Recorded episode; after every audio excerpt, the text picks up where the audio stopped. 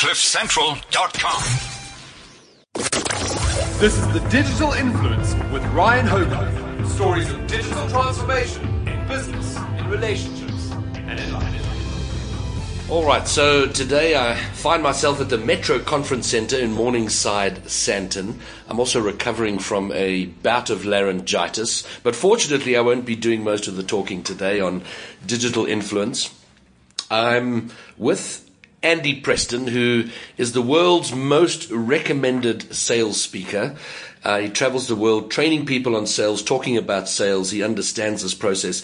And this morning he delivered an outstanding seminar, workshop, a uh, little presentation on using LinkedIn for business, which was which was incredible. And so I thought I'd take the opportunity to sit down with him because LinkedIn tends to be uh, it's sort of become almost the ugly stepchild of social media. You know, Facebook, there's a lot of stuff going on. People love it, they hate it. There's Instagram, there's Snapchat, there's all these. But LinkedIn is where business happens. And, and, and I think it is overlooked again and again and again, yet it is such an incredibly powerful tool. And I'm more convinced of that now, having been to Andy's seminar this morning. So I thought I'd grab him because uh, his opening was quite powerful, where he uh, outlined the seven mistakes people make. Is it seven, Andy? Yes. Okay, seven mistakes people make with LinkedIn, and we're going to run through that. So, first of all, Mr. Andy Preston, thank you for taking the time to be on Digital Influence. Thank you, Ray. So, let's get right into it. Uh, well, firstly, why do you have such a strong in- interest in LinkedIn? What is your why are you punting this? So for me as a background, I was I was one of the salespeople, you know, 20 years ago that to get new leads, I had to go knock on doors, bring compliment slips back to the office, ring up people that I'd already met that week that said no to me, throw me out the building, said they were happy with their existing supplier, or I'd have to go to the library and get lists and try and find data. So the, the new business generation in those days was very old school because that was a period, and that was how we generated new leads we never had anything like LinkedIn where you've got people's information. There's so much power in a tool like this that, that I looked at this even a few years ago, and I remember for probably 12 years now. I looked at this and saw the power of this as a business development tool. And as I say in my seminars, as you heard this morning, Ryan, I believe LinkedIn is the most powerful new business tool of the last 20 years. Okay, good. The most powerful tool of the last 20 years. Okay, well, that's.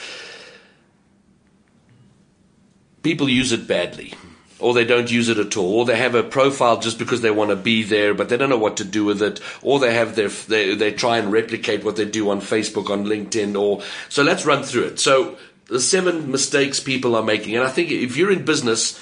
Don't make these mistakes or start to correct them because guaranteed you're making most of these mistakes. So, Andy, over to you. Mistake number one. Perfect. So, mistake number one is having a casual attitude to LinkedIn. So, this is about yourself or anybody in your organization that views LinkedIn as a as oh, I've got a profile, I did something with it, I set it up two years ago, I don't really go on it. This is for anybody in your organisation that has any kind of interaction with clients.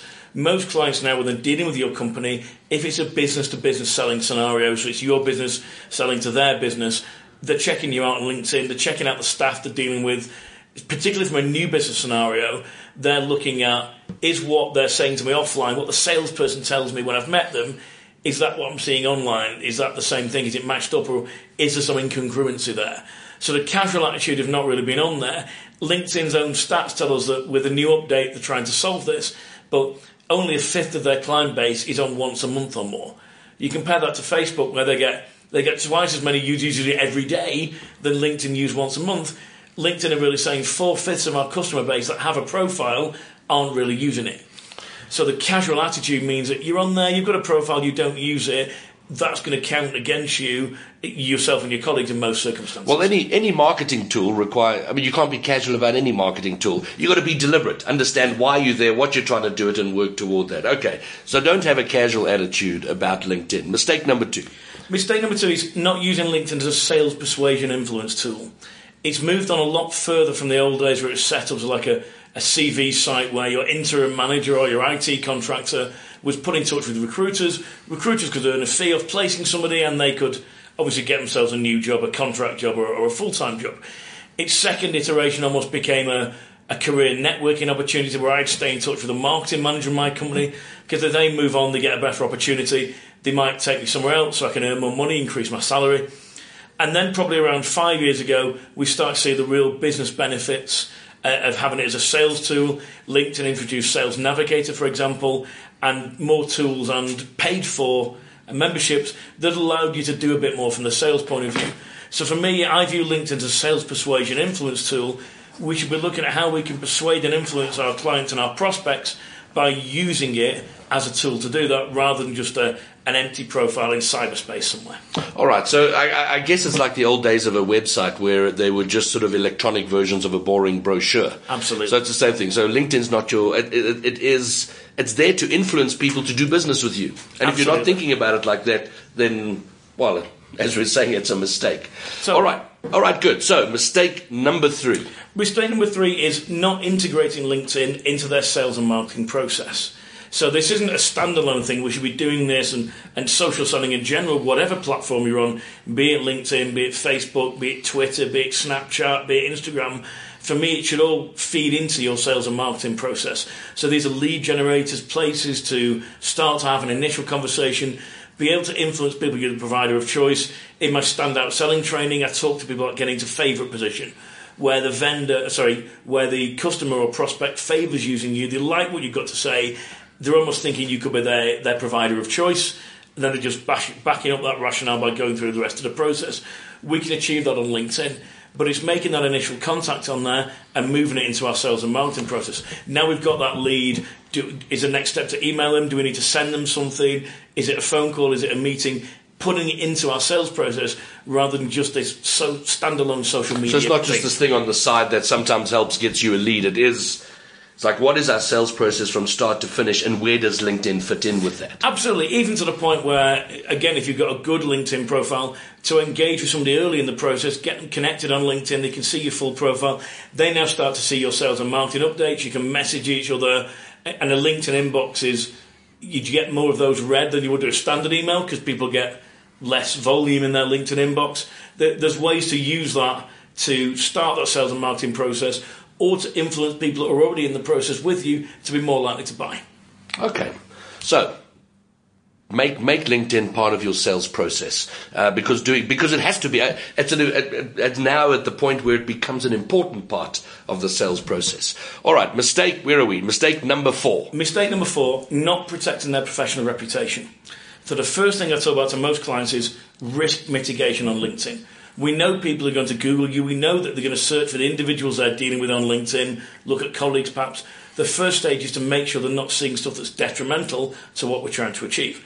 Now, it's not like we've seen Facebook and inappropriate pictures and that kind of stuff on there, although potentially in some cases that's true. It's more about protecting their reputation. LinkedIn's very history comes from being a, a CV site, a site looking for new jobs. The challenge is if your profile looks too much like you're looking for a new job these days, it can count people out of buying from you.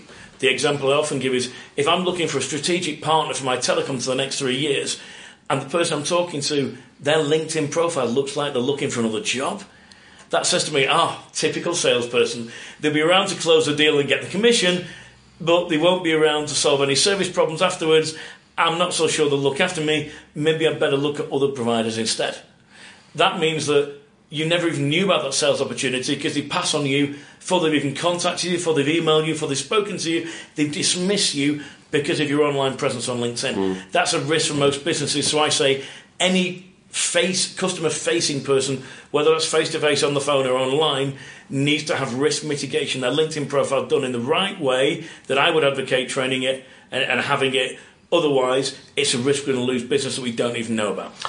But now, isn't that doesn't that become an excuse for somebody to? Uh, because risk is a big thing on social media, and they say, you know what, the risk is too great. Let's rather no one go on LinkedIn. Let's not be there. Uh, so surely the temptation would be go to go that way, and, and what do you say to that? Yeah, and I think that, and that's a fair strategy. I can see people going, "Oh, we don't want them on LinkedIn at all." Uh, first of all, I think it's very hard to control what individuals do. So you can try and have a company policy that says don't be on LinkedIn. I doubt very much that all your employees will buy into that and people will be on there anyway because they see it as a, as a tool for them to use as well.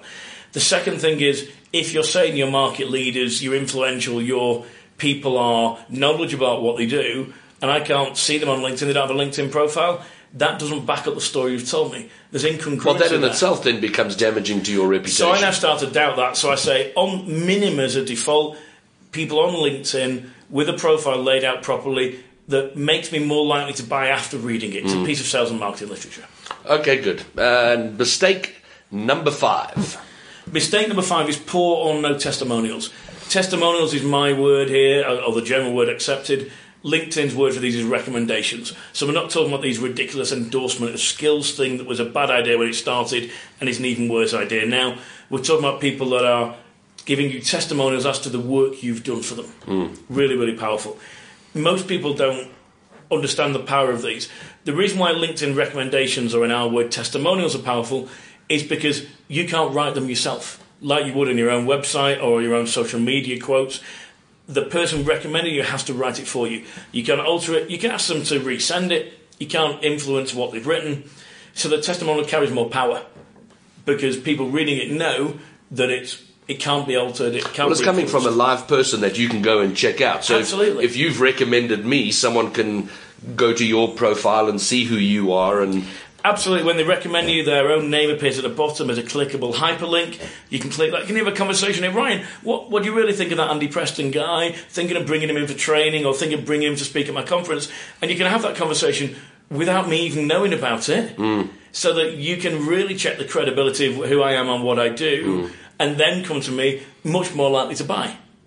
Definitely a huge advantage. Okay, so and that's and that's important to highlight because it, it does take you, you've got to encourage people to write the recommendations. It's not like they said it to you over the phone or and, and you've transcribed it and put it on your website in quotes in bold, large font. Yeah. Uh, this is something coming from a genuine person. Um, okay, good. So and and the more of those you have, the better it is for you. The more we can see from a wide variety of people, whatever it is you do, whatever it is you're trying to sell, you're clearly very good at it. Absolutely, and there's two main things, two main criteria here, um, Brian, that people would look at. First one is volume, number of testimonials. How many do you have?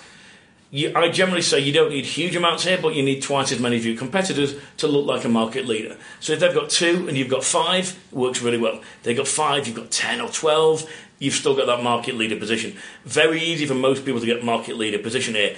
I have huge amounts of recommendations and testimonials. I'm not even going to quote a number here; it would probably scare people. But the number first is the most important. Mm. Then, because they'll assume somebody who's got five testimonials is better than somebody who's got one. Yes. It's a natural human thing. The second filter that people have is the quality of those mm. recommendations and testimonials. Is it just this swap one with a mate, or is it a real one from a client that's got a tangible result that's now recorded on there?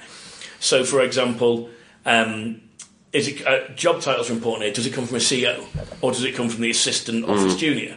Company are important here. Is it IBM or is it a backstreet IT companies nobody heard of? Um, is it a quality testimonial that talks about results? So the quality of it has an impact. The first initial check is volume, is number. Second one is quality. If you've got both, that makes a massive difference to people buying into you early in the sales process. So get recommendations, and just so everybody know, does know, Andy's got over 300 on his site, so on on his LinkedIn profile. But mistake number six that people make on LinkedIn. Mistake number six, and this is particularly important now with the change to LinkedIn, um, is a lack of status updates. LinkedIn now want the site to be more interactive. They've realised compared to other social media like Facebook, people don't come on off, come on the system enough. They don't interact enough. They don't engage with the people enough. So their whole focus is getting more engagement, getting people on there more regularly. So they're pushing people to update things. If you're saying you're a market leader or a thought leader or you're really knowledgeable at what you do, and you don't do LinkedIn updates, they'll produce a page that basically says, Andy's got nothing to say. And it's a picture of like a beach or like a desert island that I'm on holiday.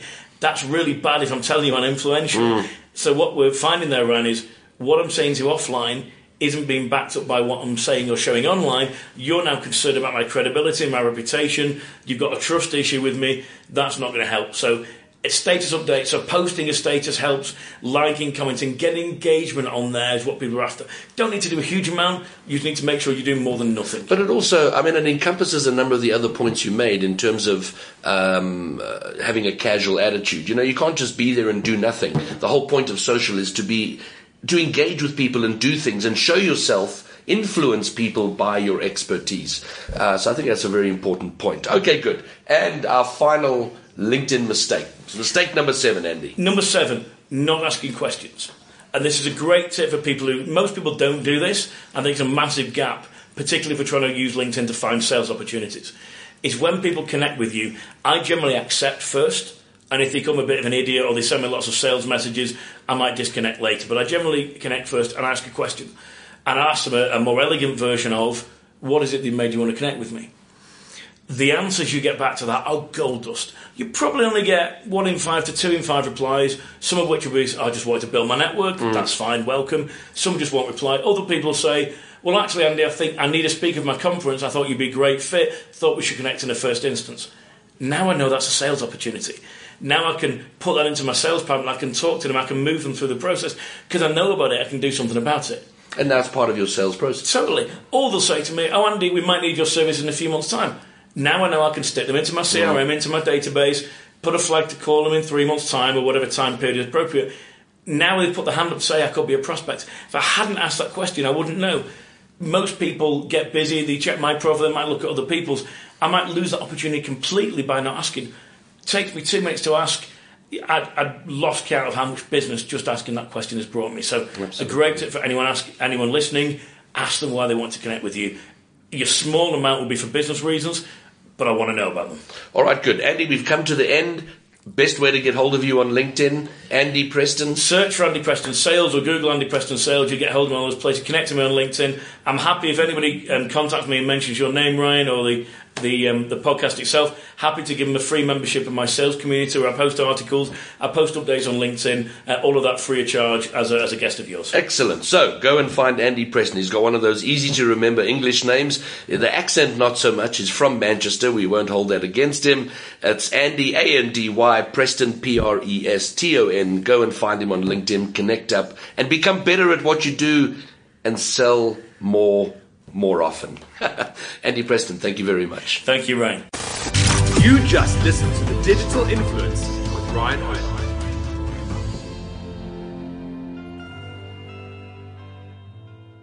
CliffCentral.com